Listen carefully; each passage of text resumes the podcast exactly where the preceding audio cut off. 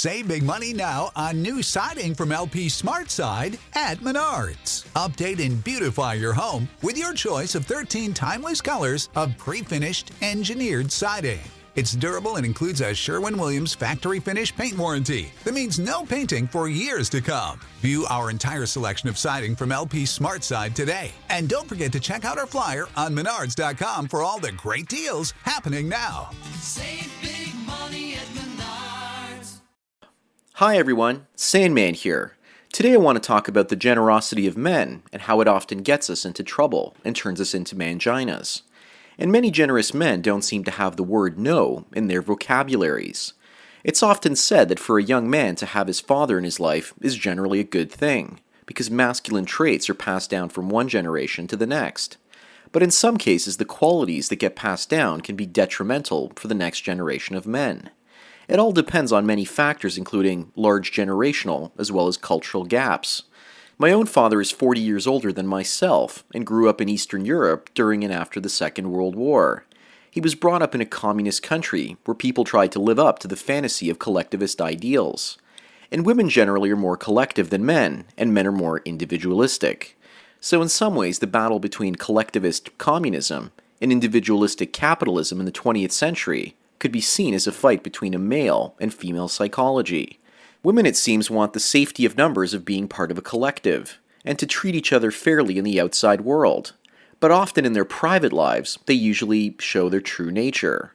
And from what I've seen, men in general tend to be themselves more in public spaces with other people around them. And then they tend to go home and are often fake around their wives, trying not to rock the boat and find themselves spending the night in a doghouse. But getting back to this idea that generous men are somehow flawed, I think that generous men that are always wanting to help other people just because of the sake of being do gooders are actually rewarding women for their narcissistic behavior more than they're helping them out. I think that men shouldn't bend over backwards to help strangers. And I don't care how many times you've watched Uncle Ben die in the first Spider Man film with Tobey Maguire. With great power, a man shouldn't be forced to take great responsibility. With great power, a man should be free to be whatever the fuck he wants. Why should a successful male be forced to look out for others when others aren't looking out for his best interests? This seems like a simple argument, yet my father taught me to help strangers and to have a good moral character. That might have worked better in a communist country where people were supposed to have more camaraderie towards one another. But in a country where money talks, you might as well have a sign around your neck that says sucker. And when people see that sign, they come running to get favors from you. And I don't blame my father for being a nice guy, because during communism, when he was growing up, he knew his neighbors and the people around him. And back then, you had to build your social capital by doing other people favors.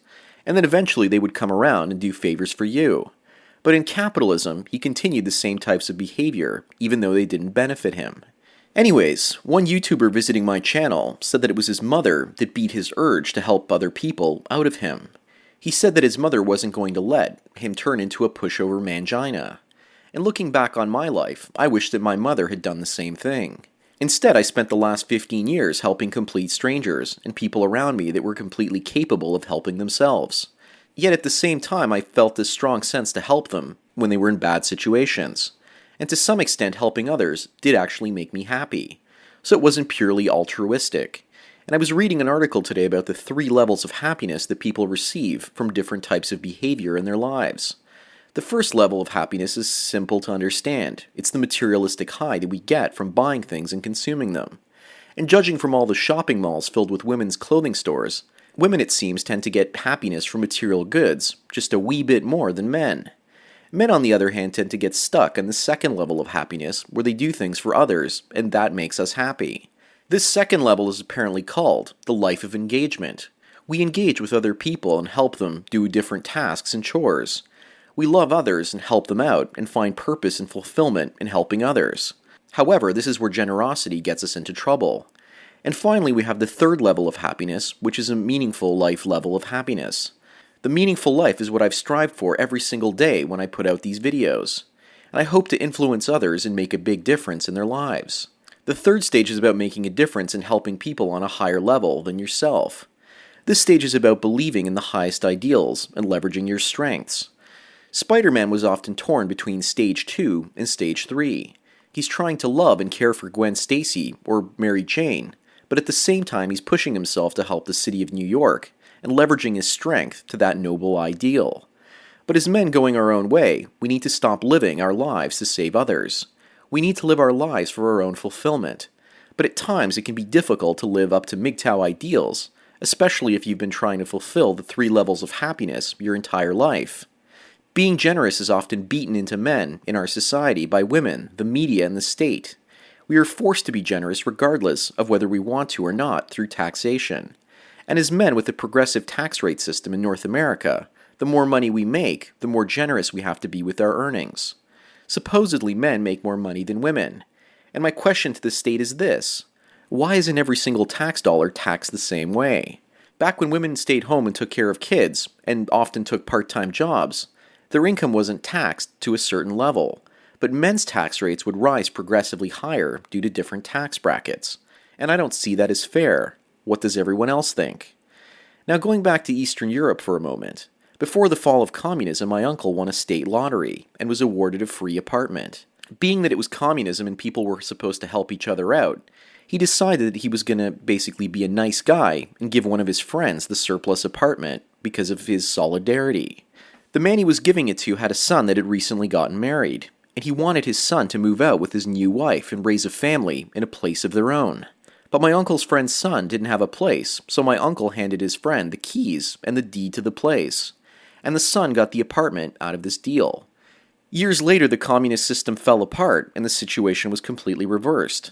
My uncle had one of his sons, who's also my cousin, that needed a place of his own, but unfortunately, my uncle had already given away the apartment to his friend and that friend and his wife had passed away, and his son now owned two apartments, one of which was rented.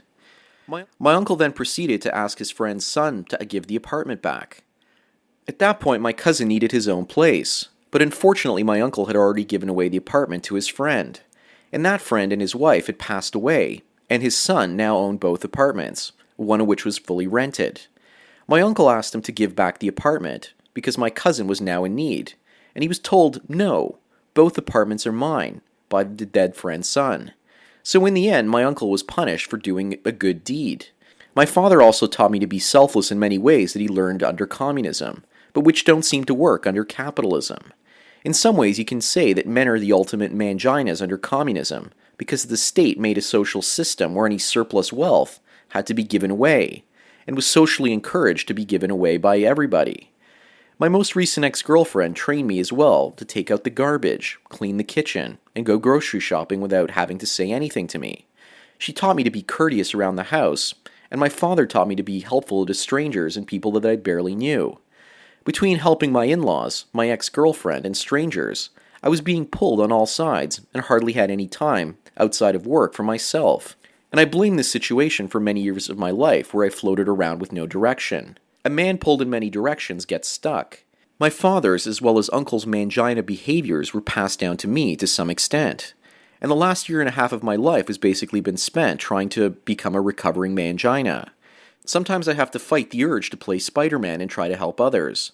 Sometimes a man has to learn to become selfish. Sometimes a man has to learn how to become selfish in his own life. How's that for male entitlement? Taking generous men for granted is not something they teach in women's studies. And my father is still trying to basically help his neighbors, his friends, but it's killing him and he's actually not aware that he's doing this. His mother, my grandmother, also controlled him his entire life, and now that she's gone, my mother is controlling him as well. What use is a man's life if he can't exercise his own free will and use his mind for his own purposes?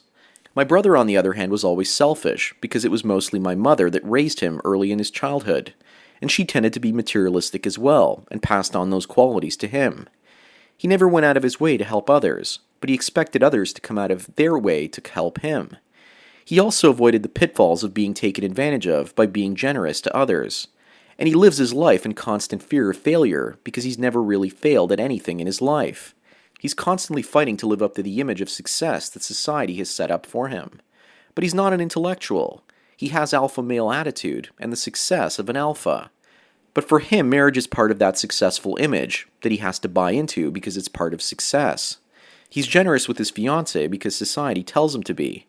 But if he didn't have to be that way, he probably wouldn't. Anyways, I want to finish this video by talking about the impoverishment of public space at the expense of enriching private spaces over the last 60 to 70 years. A society where men aren't whipped and where men have agency often have built spaces and public spaces which are rich, and the cities are often dense and full of culture. Think of cities such as Paris and Rome. Personal spaces and possessions are often minimalized in such spaces. But in modern suburban cities, the personal spaces but in modern suburban cities, the personal spaces are lavish and large, and the exteriors of homes and public spaces are often poor. And I believe that this reflects women's personalities. Where they feel the most comfortable is where the comforts of life are found. And where men feel most comfortable is where the resources go. Men are happier with less possessions and smaller dwellings.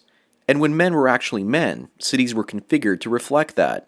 And once women took power over politics, then cities sprawled out and public spaces became impoverished. But women's personal spaces grew along with their waist sizes, while male spaces in both the home and in public were impoverished. The suburbs can be seen as a product of female desire, for the most part, and cities can be seen as male personalities manifesting themselves. Anyways, that's all I've got to say for today.